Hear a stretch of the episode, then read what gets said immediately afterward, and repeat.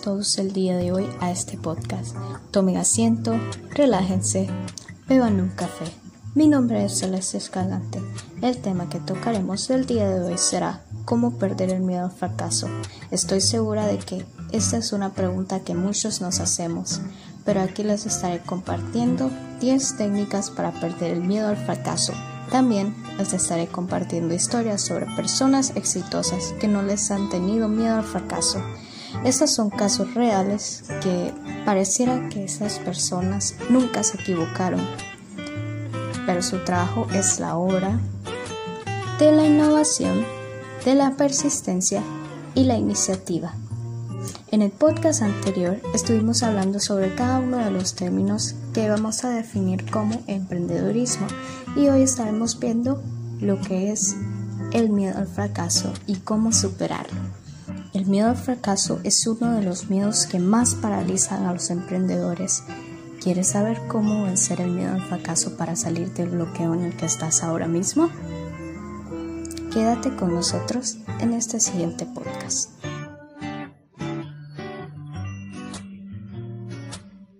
¿Te has preguntado qué harías si no tuvieras miedo al fracaso? ¿O si tuvieras el éxito garantizado? ¿Qué harías el día de hoy? Estas estrategias te ayudarán a saltar al vacío y realizar un cambio.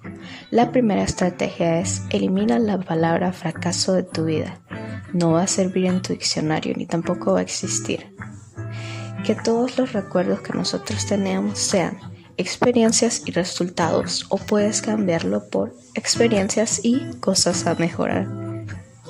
También lo podemos conocer como experiencias y moralejas porque cada experiencia aprendemos algo nuevo. Tenemos que recordar que somos seres humanos y que va a haber espacio para los errores. Pero la definición que nosotros usamos de fracaso no es la más correcta porque hay que recordarnos que en sí un fracaso va a ser no intentar algo, hacer nada. Así que es mejor y ponte en marcha a trabajar. La siguiente es, cambia la palabra incertidumbre por libertad. En vez de decir la vida es incierta, podemos decir que en la vida hay libertad. La palabra incertidumbre ya por sí es un poco más fuerte y lo sabemos que se va cambiando a un tono menos optimista. Entonces la vida no es incierta, es que hay muchos cambios que tenemos que realizar, hay muchos cambios que se van a hacer. El consejo número 3, permítete cometer más errores.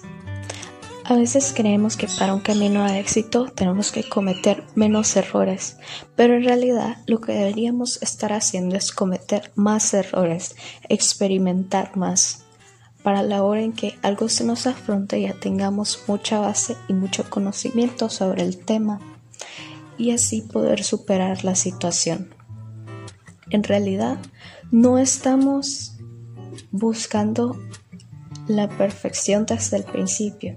Estamos tratando de perfeccionar algo y cometer los errores que podamos para que cuando ya estemos en un punto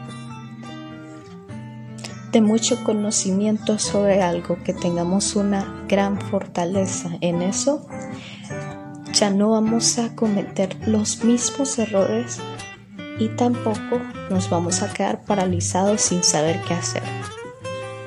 Y todas las personas cometen errores. El consejo número 4, enfócate en tus cualidades y en tus talentos, sí. Eso es algo muy importante porque te tienes que enfocar en esas cosas que tú ya sabes que las haces bien, en esas destrezas tuyas. Tienes que enfocarte y creer que es una parte muy importante creer en todos tus talentos y en tus cualidades. Si somos buenos hablando, vamos a perfeccionar ese talento. Vamos a practicarlo más, vamos a reforzarlo y vamos a hacer que mejoremos aún más. El siguiente consejo es da más peso a lo que sientes y no lo que piensas. ¿Por qué? Porque la mayoría de veces cuando estamos dando peso a lo que sentimos, es lo que en realidad está pasando. En cambio, lo que estamos pensando, lo que estamos viendo en nuestra mente es un panorama muy negativo. Estamos siendo muy negativos a la hora de pensar en qué es lo que va a pasar después. No lo pienses, salta al vacío y realiza un cambio. Recuérdate de estas palabras. Y esta va entrelazada con la anterior. Enfócate en lo que vas a ganar y no lo que vas a perder. Vas a ver que vas a ganar un montón de conocimiento, un montón de experiencia y lo que vas a perder tal vez será el miedo, la pena, la ignorancia. Y recuerden algo, que cuando nosotros tenemos miedo al fracaso es un juego en la mente, porque al final y al cabo nos estamos haciendo esta pregunta. ¿Iremos a hacer el ridículo? ¿Qué dirían las personas que están alrededor de nosotros? Eso es lo que la mayoría de nosotros pensamos. Aunque la mayoría de veces tendríamos que pensar en los demás y lo que están pensando ellos también en este caso no es válido. Luego, ama los retos.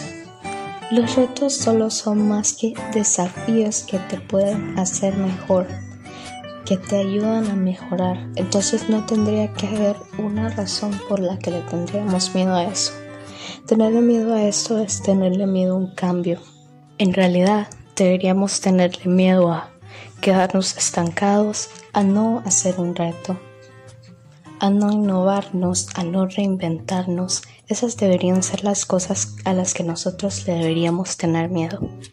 El tener miedo de no dar lo mejor de nosotros en cada momento. Y eso nos lleva al otro punto. Dar lo mejor de ti en toda circunstancia. Y el éxito es eso.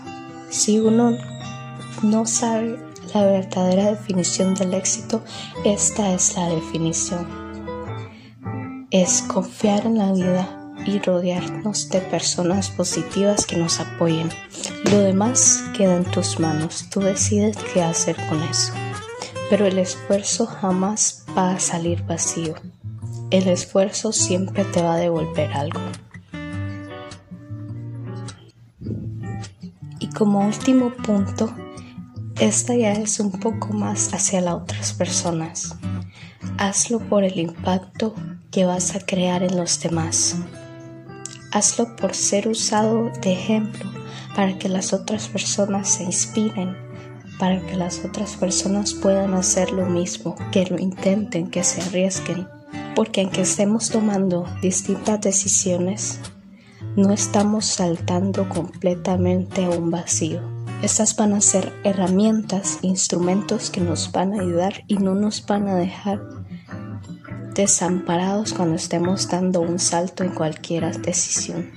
Así que te animo, elimina el fracaso en tu vida, porque fracasar no es más que no intentar algo, no es más que no hacer nada, y ponte en marcha a trabajar. Ahora escucharemos una pequeña historia. Esta es la historia la vaca y la familia pobre. Había una vez un maestro muy sabio que paseaba por el campo con su discípulo. Se encontraron con una humilde casita en la que vivía una pareja de campesinos con sus tres hijos. Todos ellos estaban sucios, con ropas muy gastadas y no parecían muy bien alimentados. Había una sensación de gran pobreza en todo aquello. El maestro, curioso, le preguntó a la familia cómo sobrevivían ya que no veía ni cultivos, ni industrias, ni riqueza de ningún tipo. El padre le contestó, tenemos una pequeña vaca que nos da leche cada día. Parte de esa leche la vendemos y con el dinero compramos cosas que necesitamos. El resto de la leche nos la bebemos y así vamos sobreviviendo. El maestro y su discípulo agradecieron la información y se fueron. Cuando ya estaban a cierta distancia, el maestro le dijo al discípulo, Vuelve a esa pobre casa y busca esa vaca. Llévala justo al precipicio y empújala al vacío. El discípulo quedó espantado por esa petición. ¿Cómo destruir la única fuente de alimentos y el único medio de subsistencia de aquella pobre familia? Por otra parte, pensó que su sabio maestro tenía razones para pedirle aquello y que él en su ignorancia simplemente no entendía esas razones. Así que volvió, buscó la vaca y la tiró al precipicio. Bastante tiempo después, el discípulo decidió volver a aquella pobre familia. El recuerdo de aquella vaca nunca se le había borrado en la cabeza y nunca dejó de sentirse culpable por lo que había hecho. Cuando llegó a la zona no vio una humilde casucha, sino una mansión lujosa con un gran automóvil en la puerta, árboles y hermosos jardines que jugaban varios niños. Cielos, aquella familia pobre ha debido irse de aquí al perder la vaca, o algo peor, pensó. Se dirigió a la casa y preguntó por la familia que vivía aquí antes. Le dijeron que no se había ido, que seguía aquí. Y efectivamente, el discípulo se dio cuenta que era aquella la misma familia, con mucho mejor aspecto que la última vez que los había visto. El padre de la familia, sonriente, le explicó Teníamos una pequeña vaca que nos daba algo de leche y algo de dinero para sobrevivir. Un día, por suerte, la vaca se cayó por un precipicio y murió.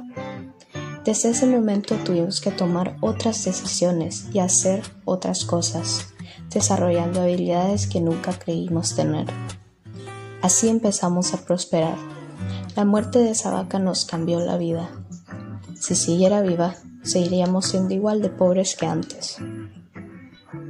Todos nosotros tenemos una pequeña vaca que nos proporciona lo básico para sobrevivir, pero que también nos somete a la rutina y nos impide probar cosas nuevas. Descubre cuál es la vaca que te mantiene atado y aviéntala al vacío. Muchas gracias por quedarte hasta el final y espero que estos consejos sean muy útiles para ti. Con esto me despido.